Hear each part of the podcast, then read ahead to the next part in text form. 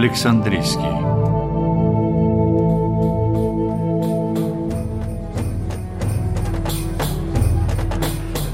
Сто девяносто второй год от Рождества Христова. Александрия.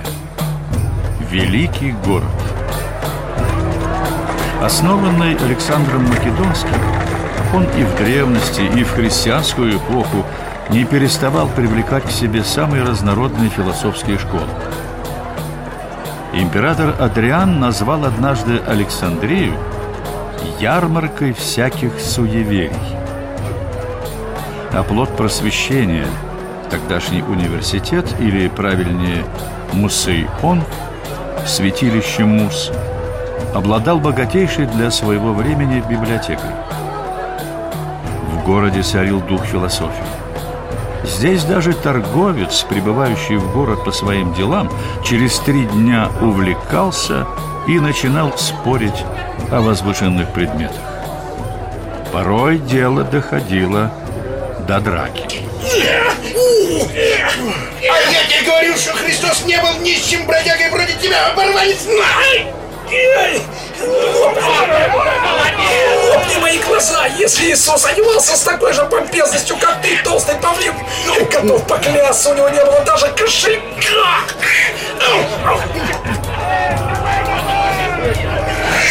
Врешь, врешь, брат! Зачем? Зачем Божьему сыну кошелек, если ему и так принадлежит весь мир? Когда ему нужно будет заплатить налоги, любая рыба принесет ему во рту статина! Торговец не лгал. Евангелие от Матфея действительно содержит такой эпизод. Когда Иисус с учениками пришли в Капернаум, к Петру подошли собиратели подати на храм. Приветствую тебя, Петр.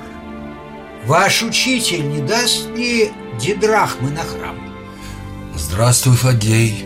Наш учитель чтит законы. Разумеется, он не откажется дать на храм, но он уже вошел в дом. Постой здесь, я схожу за ним. Рави, снаружи стоят собиратели подати на храм. Что отвечать им? Как тебе кажется, Петр, цари земные с кого берут пошлины и подати? С сынов ли своих или с посторонних? Разумеется, с посторонних Рави. Итак, сыны свободны. Но чтобы нам не соблазнить их, пойди на море, брось уду и первую рыбу, которая попадется, возьми. Открой у нее рот и найдешь статир. Возьми его и заплати подать за меня и за себя. Драка, вспыхнувшая между торговцем, прибывшим в Александрию, и местным философом, между тем прекратилась. Однако их спор о богатстве так и не был разрешен. Чего я вообще заговорил с тобой? Сразу было понятно, что у такого толстого павлина, как ты, мозг величиной с орех. И здесь, в Александрии, есть известный своей ученостью дедоскал. Пойдем к нему, пойдем. Пусть он скажет свое слово о богатстве. Пойдем, пойдем. Пойдем, пойдем. Пусть тебя, оборванец, посрамит тот достойный человек, которого ты сам, сам выбрал судьей в нашем споре. Пойдем, пойдем. По примеру школ языческих философов, христиане также открывали свои частные школы. Здесь проходили подготовительные изучения христианства перед принятием крещения. Учителем в одной из таких школ, или по-гречески «дидаскалом», был Тит Флавий Климент, впоследствии прозванный Александрийским. Итак, почтенные мужи, вас интересует мое мнение о том, совместимо ли богатство со званием христианина? Именно так. Докажи этому тощему пустослову, который называет себя философом, что я прав. Да, да, учитель. Мы поспорили с этим толстым невеждой о том, подобает ли епископу ездить на коне, или же ему надлежит довольствоваться для передвижения слом и собственными ногами. Рассуди нас. Хорошо, хорошо, но прежде чем я выскажу свое мнение, давайте вспомним историю о богатом юноше, который хотел стать учеником Иисуса. И вот некто, подойдя, сказал Иисусу, Учитель благий, что сделать мне доброго, чтобы иметь жизнь вечную? Иисус же ответил ему, Что ты называешь меня благим? Никто не благ, как только один Бог. Если же ты хочешь войти в жизнь вечную, соблюди заповеди, не убивай, не прелюбодействуй, не кради, не лжесвидетельствуй, почитай отца и мать, люби ближнего твоего, как самого себя. Все это сохранил я от юности моей, но чего еще не достает мне? Если хочешь быть совершенным, пойди, продай имение твое и раздай нищим, и будешь иметь сокровища на небесах, и приходи, и следуй за мной. Услышав слово сие, юноша отошел с печалью, потому что у него было большое имение. Иисус же сказал ученикам своим, Истинно говорю вам, что трудно богатому войти в Царство Небесное. И еще говорю вам, удобнее верблюду пройти сквозь игольное ухо, нежели богатому войти в Царство Божие. Услышав это, ученики его весьма изумились и сказали, «Так кто же может спастись?» А Иисус, возрев, сказал им, Человеком это невозможно. Богу же все возможно. На первый взгляд, богатство здесь однозначно осуждается нашим Спасителем. Во, во! Это яснее ясного, учитель! Ну о чем тут еще толковать? О чем толковать? Если тебе все понятно, любезный философ, ответь. Почему, услышав слова Спасителя о богатстве, апостолы, как написано в книге, весьма изумились и спросили, кто тогда может спастись?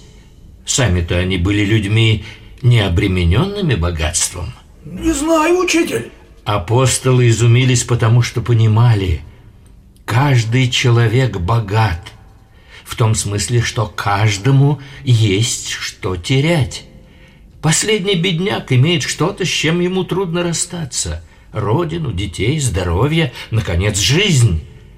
Нас многое держит на этой земле, и потому идти вслед за Христом на небо нам своими силами невозможно. Но невозможное человеку возможно Богу. Если и бедные богаты, тогда о чем же говорит сия история, учитель? О привязанности, уважаемый. Самый главный вопрос, связанный с обладанием собственностью, поставил еще древнегреческий философ Аристип. Его друг и извечный оппонент Диоген Синопский утверждал, что человек свободен лишь настолько, насколько он самодостаточен и независим от материальных благ. В стремлении достичь максимальной свободы этот юродствующий мудрец раздал свое имущество и поселился в большой глиняной бочке – Пифосе. Однажды Аристип стал свидетелем того, как мальчишки дразнили Диогена и, расшалившись, разбили его бочку.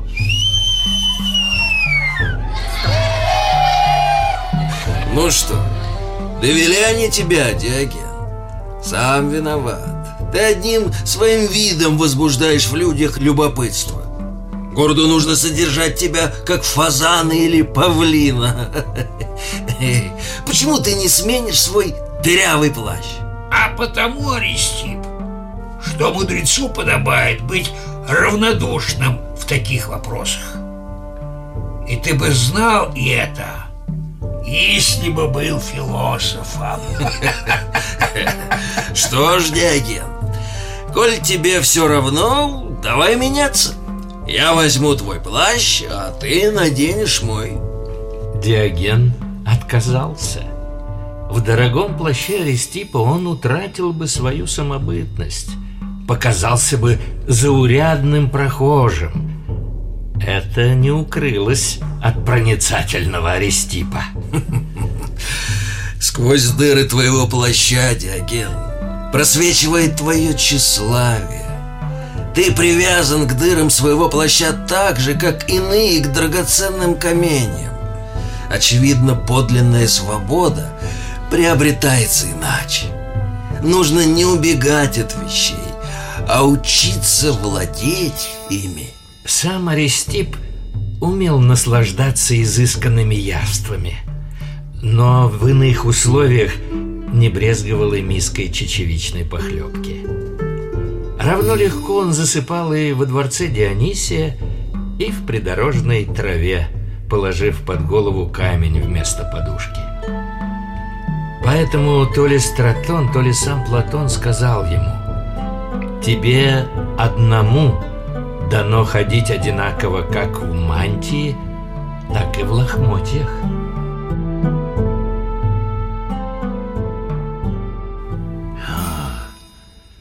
Значит, богатство само по себе не препятствует спасению и не бесчестит христианина. Так, учитель? Именно так. Но только в том случае, если человек владеет вещами, а не вещи человеком. Бывает богач, привязанный к своему состоянию, а бывает свободный. Точно так же иной бедняк свободен, как древний философ, а иной, не имея материального, привязывается к эфемерному и начинает, например, гордиться собственной бедностью. Что? Что скажешь теперь, мой друг, философ? Съел голодранец? Больше не будешь попрекать меня толщиной моего кошелька. Ну да, смейся, смейся. Еще посмотрим, кто из нас прав. А тебя, Климент, не зря называют языческим волком в овечьей шкуре христианства. Да-да, вечно в твоих речах апостол Павел дружески беседует с Платоном. Ха, надо же умудриться разъяснять священное писание философскими анекдотами.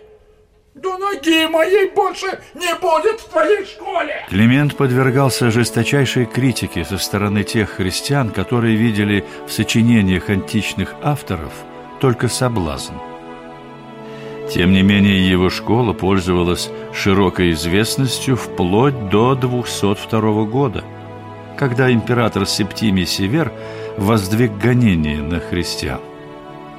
Огласительное училище было закрыто – Климент покинул Александрию и перебрался в Палестину, где нашел защиту и покровительство у своего ученика Александра, который к тому времени стал епископом Иерусалима. Там Господь и призвал его к себе. Перед смертью он сказал, Человек должен стремиться к познанию Бога не из-за желания спастись, но ради божественной красоты и величия, святости, превосходства и сверхъестественности самого этого знания.